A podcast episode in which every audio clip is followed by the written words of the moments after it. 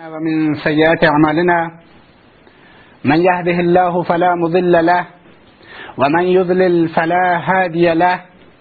وأشهد أن لا إله إلا الله وحده لا شريك له وأشهد أن محمدا عبده ورسوله. صلى اللهم عليه وعلى آله وصحبه أجمعين. أما بعد فأعوذ بالله من الشيطان الرجيم. ولكم فی رسول الله اسوة حسنه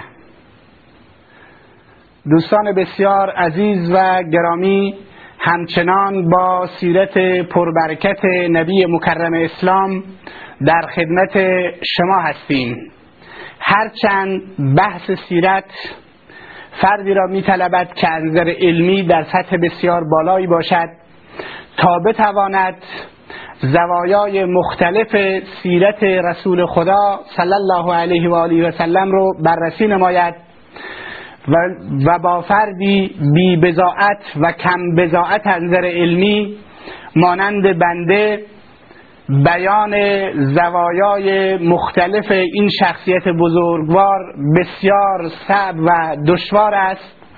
اما از آنجایی که گفتند که اگر همه آب دریا رو نمی توانید بکشید باید به اندازه نیاز و به اندازه تشنگی جرعه ای از این آب چشیده شود.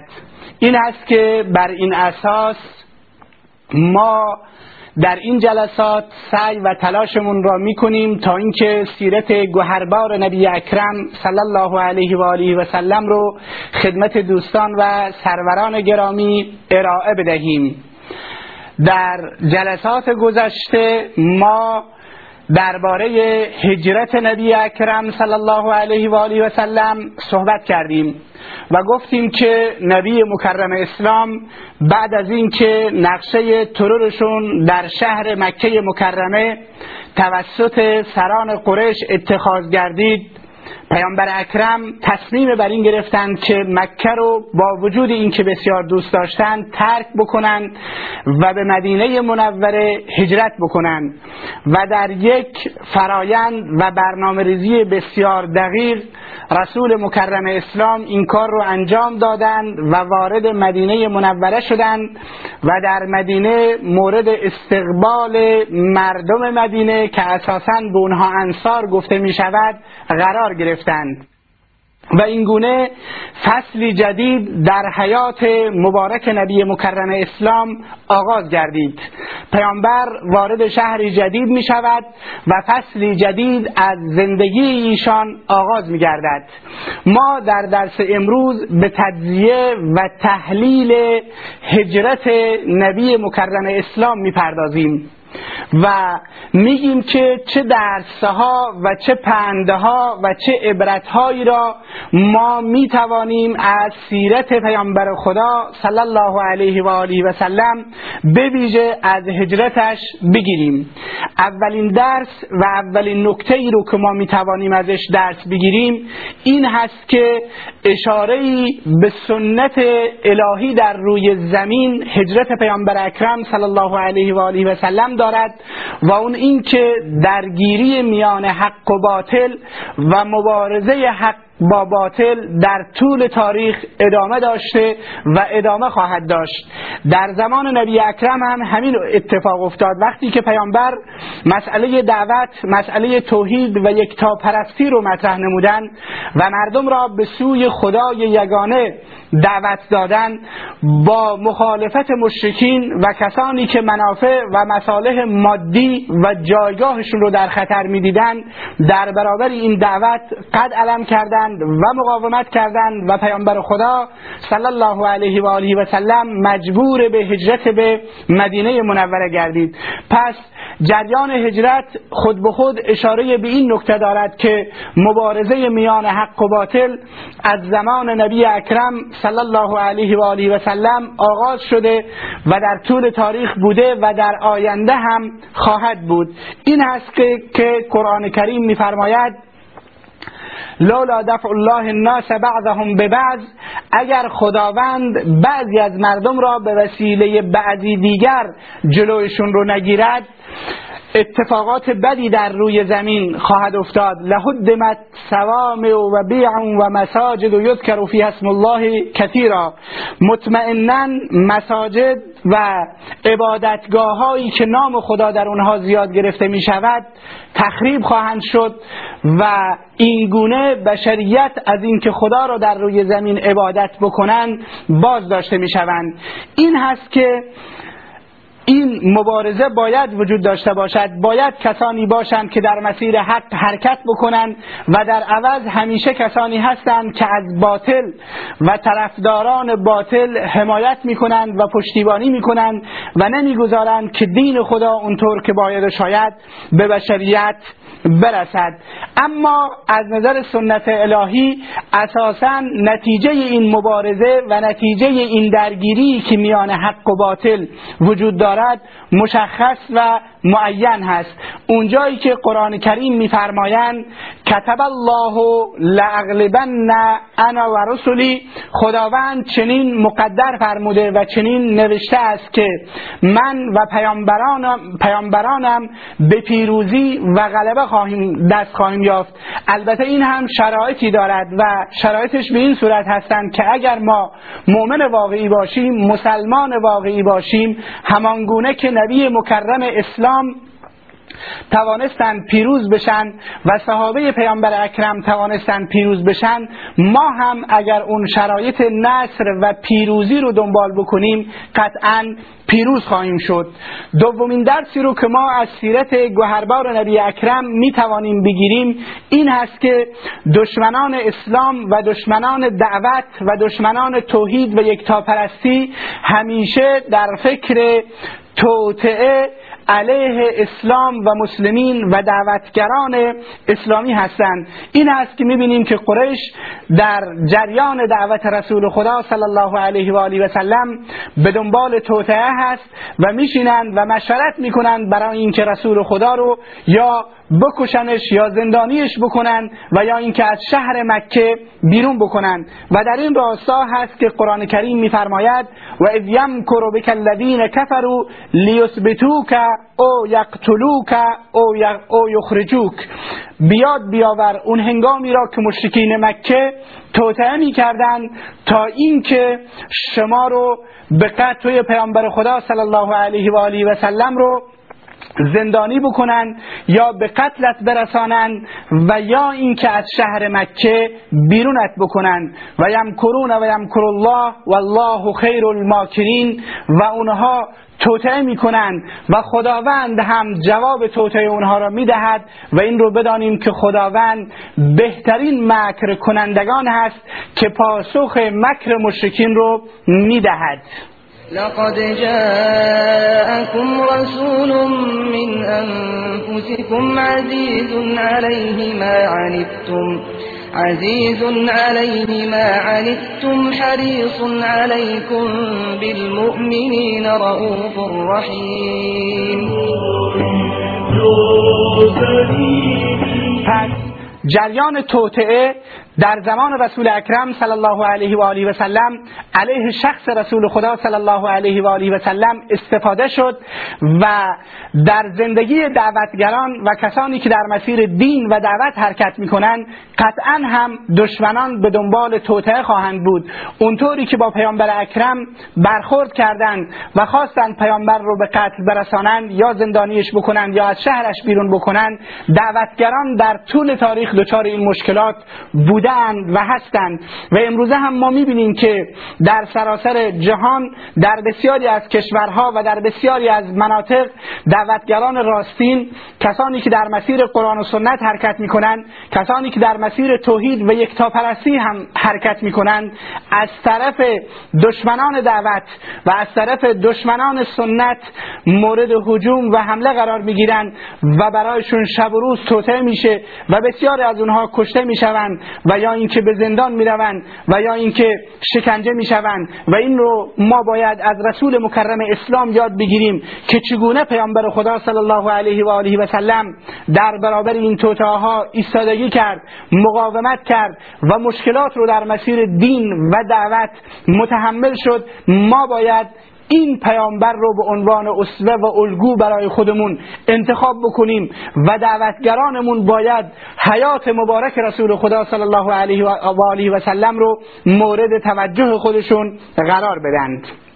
مسئله دیگری که در هجرت پیامبر اکرم خودنمایی می‌کنه و ما می‌بینیم استفاده از اموال هست که مشرکین مکه برای جلوگیری دعوت از مال خودشون استفاده کردند. این است که می‌بینیم که مال رو جلو انداختن و گفتند هر کسی که پیامبر خدا رو زنده یا مرده پیامبر خدا صلی الله علیه و آله و سلم رو بیاورد و تحویل بدهد صد تا شطور جایزه دارد. و این گونه بسیاری از کسانی که به دنبال مال و ثروت بودند حرکت کردند تا رسول خدا رو دستگیر بکنند. ما می‌بینیم و ملاحظه می‌کنیم که بسیاری در این مسیر حرکت کردند و خواستند پیامبر خدا صلی الله علیه و آله و سلم رو دستگیر بکنند اما این چیز اتفاق نیفتاد. قرآن کریم در این زمینه میفرماید ان الذين كفروا ينفقون اموالهم ليصدوا عن سبيل الله. کسانی که کفر ورزیدن اموالشون رو خرج می‌کنن تا در راه خدا تا جلوی دین خدا رو بگیرن و اینگونه نگذارند که دین خدا رشد بکند. خداوند عزوجل میفرماید اینها اموالشون رو انفاق می‌کنن اما بعد از این این اموال باعث حسرت اونها و باعث ندامت و پشیمانی اونها خواهد شد و پیامبران و دعوتگران راستین پیروز و موفق خواهند شد. این هست که استفاده از مال در برای جلوگیری از دعوت از همون زمان رسول اکرم صلی الله علیه و آله و سلم وجود داشته. امروز هم سرمایهداران و دنیا طلبان و کسانی که به دنبال دنیا هستند برای اینکه جلوی دعوت رو بگیرند از مال استفاده می‌کنند. احیانا دعوتگران رو خودشون رو تطمیع می‌کنند تا اینکه جلوی دعوت رو بگیرند یا احیانا می‌بینیم که در دنیا از مال برای اینکه جلوی دعوت رو بگیرن به شدت استفاده می‌کنن. ما باید این نکته رو مد نظر داشته باشیم که اونها هرچند در این مسیر از مالشون استفاده بکنن ولی دعوتگران باید صبر و استقامتشون در برابر مال و در برابر تطمیع بسیار زیاد باشد تا اینکه فریب اونها رو نخورند و این مسئله مسئله جدیدی نیست که از مال برای جلوگیری از نشر دعوت در دنیا استفاده می شود امروز استفاده از مال برای جلوگیری از دعوت شیوه های مختلفی پیدا کرده. ما می‌بینیم که رسانه های مختلف روزنامه ها مجلات کانال های ماهواره‌ای و روش های مختلفی برای اینکه بتونند فساد رو در میان جامعه و در میان جوانانمون نهادینش بکنند و رواج بدن اموال بسیار هنگفت و زیادی رو در این مسیر خرج می‌کنند. ولی ما اگر درست حرکت بکنیم و از دین دین رو به صورت صحیح بهش عمل بکنیم قطعا پیروزی و موفقیت از آن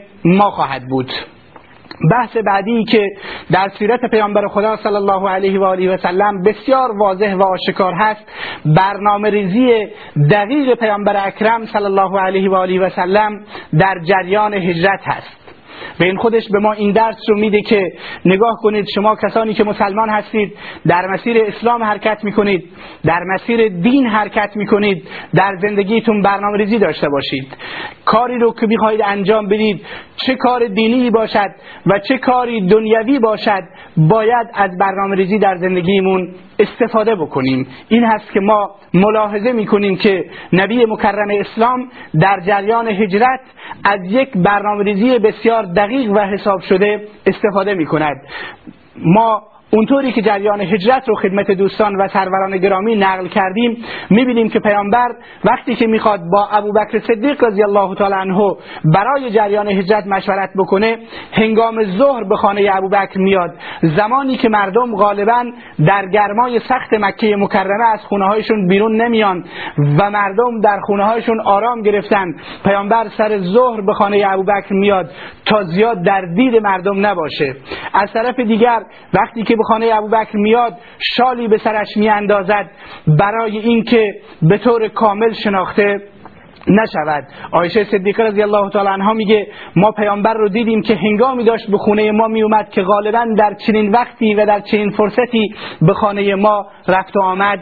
نمی کرد همچنین وقتی که پیامبر خدا می‌خواد بیرون بشه شب هنگام وقتی که خانه ابوبکر صدیق رضی الله تعالی عنه میاد از قسمت دروازه پشتی خانه ابوبکر صدیق رضی الله تعالی عنه بیرون می‌شوند.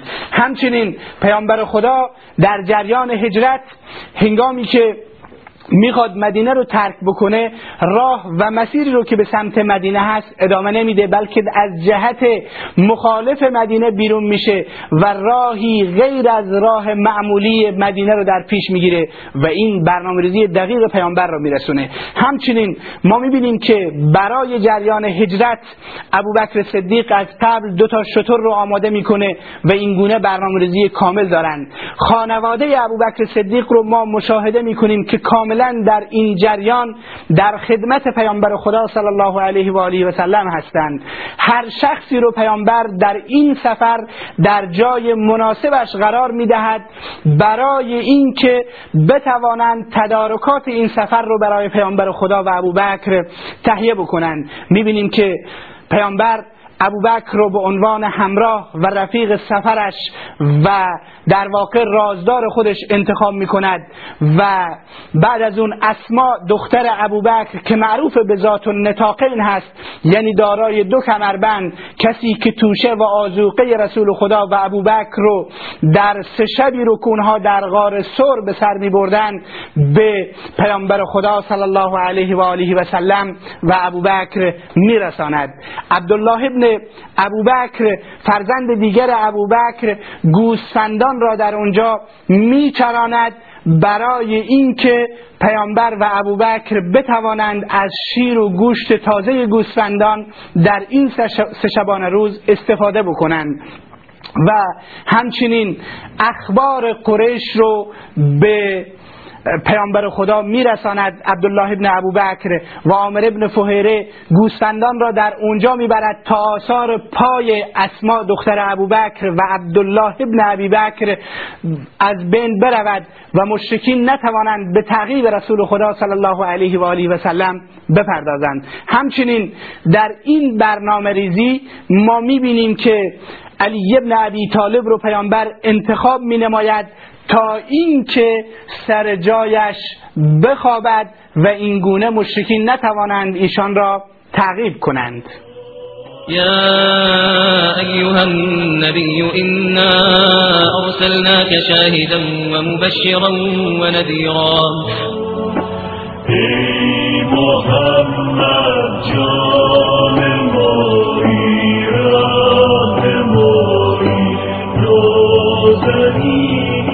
و می‌بینیم که علی ابن ابی طالب رضی الله تعالی عنه این خطر بزرگ رو با جان دلش میپذیرد و سر جای پیامبر خدا صلی الله علیه و آله و سلم میخوابد و ابوبکر رضی الله تعالی عنه هم ایشون رو همراهی می‌کند.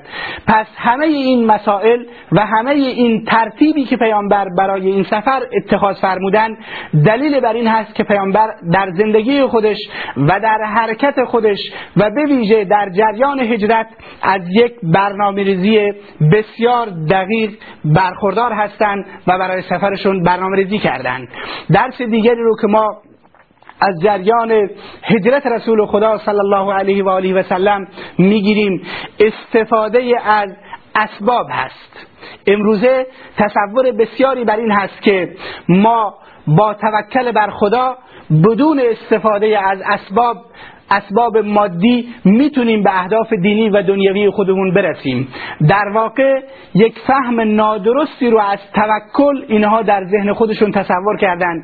در حالی که ما رسول اکرم صلی الله علیه و آله و سلم رو مشاهده می‌کنیم که از تمام اسباب مادی برای رسیدن به اهداف استفاده می‌کنه و این باید در برنامه یک شخص مسلمان اینگونه باشه. می‌بینیم که برای هجرت برنامه ریزی می‌کنه شطور آماده می‌کنه رفیق انتخاب می‌کنه و افرادی رو انتخاب می‌کنه که راه رو بهش نشون بدن. به هر حال از تمام امکانات موجود مادی برای رسیدن به هدف خودش استفاده می‌کنه و بعد از اون هم در کنارش بر خداوند عزوجل توکل می‌کنه. و جا دارد که در اینجا اون حدیث معروف پیامبر خدا صلی الله علیه و آله و سلم رو بگیم که شخصی نزد رسول خدا صلی الله علیه و آله و سلم اومد.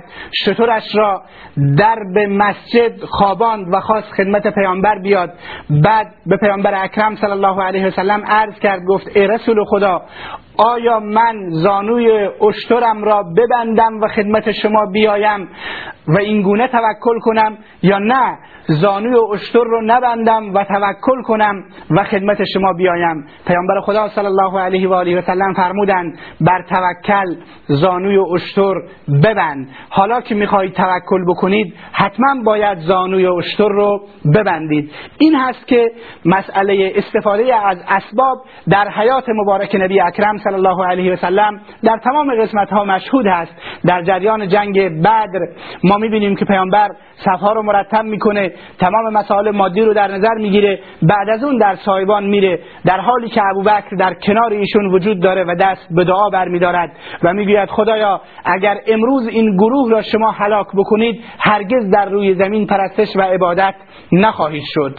این است که استفاده از اسباب در حیات یک دعوتگر بسیار لازم و بسیار ضروری هست و غیر در غیر این صورت ما در واقع فهممون از اسلام و فهممون اساسا از دین و از مقوله توکل فهمی نادرست خواهد بود. پس ما هم در زندگیمون باید در کنار اینکه به خداوند عزوجل توکل می‌کنیم باید از مسائل مادی و اسباب مادی به طور تمام و کمال استفاده بکنیم و بعد از اون نتیجه را به خدا بسپاریم. ما تلاش بکنیم زحمت بکشیم کار بکنیم و بعد از اون از خداوند عزوجل بخواهیم که به ما نتیجه مطلوب و نتیجه خوبی رو عنایت بکند. درس دیگری رو که در جریان هجرت ما از حیات نبی اکرم صلی الله علیه و آله و سلم و از هجرتش می‌گیریم. مسئله ایمان و اعتقاد به معجزات حسی نبی اکرم صلی الله علیه و آله و سلم هست. امروزه بسیاری خجالت می‌کشند از اینکه معجزات پیامبر خدا رو مطرح بکنند و فکر می‌کنند که شاید این مسئله زیاد جالب نباشد. اما باید همینجا بگوییم که معجزاتی در سفر هجرت پیامبر اتفاق افتاد. بزرگترین هجرتی که به بزرگترین معجزه ای که به نبی اکرم صلی الله علیه و آله و سلم عنایت گردید معجزه قرآن بود. ولی در کنار معجزه قرآن معجزات زیاد دیگری به پیامبر خدا صلی الله علیه و سلم عنایت گردید که دو تا از معجزات که در احادیث صحیح ثابت هستند در سفر هجرت اتفاق افتادند. یکی ام معبد جریان ام معبد خزائی بود که ما می‌بینیم که گوسفندش در حالی که شیر نداشت پستانش پر از شیر می‌شود و دوم سراقه ابن مالک بود که دستهای اسبش در خاک فرو می‌روند. پس بحث امروزمون رو ما اینگونه جمعش می‌کنیم که با درسهایی از هجرت نبی اکرم صلی الله علیه و آله و سلم در خدمت شما بودیم. درس اولش این بود که مبارزه حق و باطل همیشه ادامه دارد. مشرکین و کفار همیشه در فکر توطعه هستند برای اسلام و مسلمین و در این راه اموال زیادی رو خرج می‌کنند. برنامه ریزی در هجرت پیامبر اکرم کاملا مشهود هست و این به ما درس برنامه ریزی و درس نظم میده در زندگیمون و مورد بعدی که وجود دارد استفاده از اسباب هست که پیامبر اکرم در این سفر از اسباب به طور کامل استفاده کردند. بعد از اون توکل نمودند و بحث بعدی که وجود دارد ایمان به معجزاتی است که از نبی اکرم صلی الله علیه و آله و سلم در این سفر اتفاق افتاد و ما باید به اونها به طور کامل ایمان داشته باشیم. تا درسی دیگر که با بخشی دیگر از درسهای هجرت نبی اکرم در خدمت شما خواهیم بود شما را به خدای بزرگ میسپاریم. و السلام علیکم و رحمت الله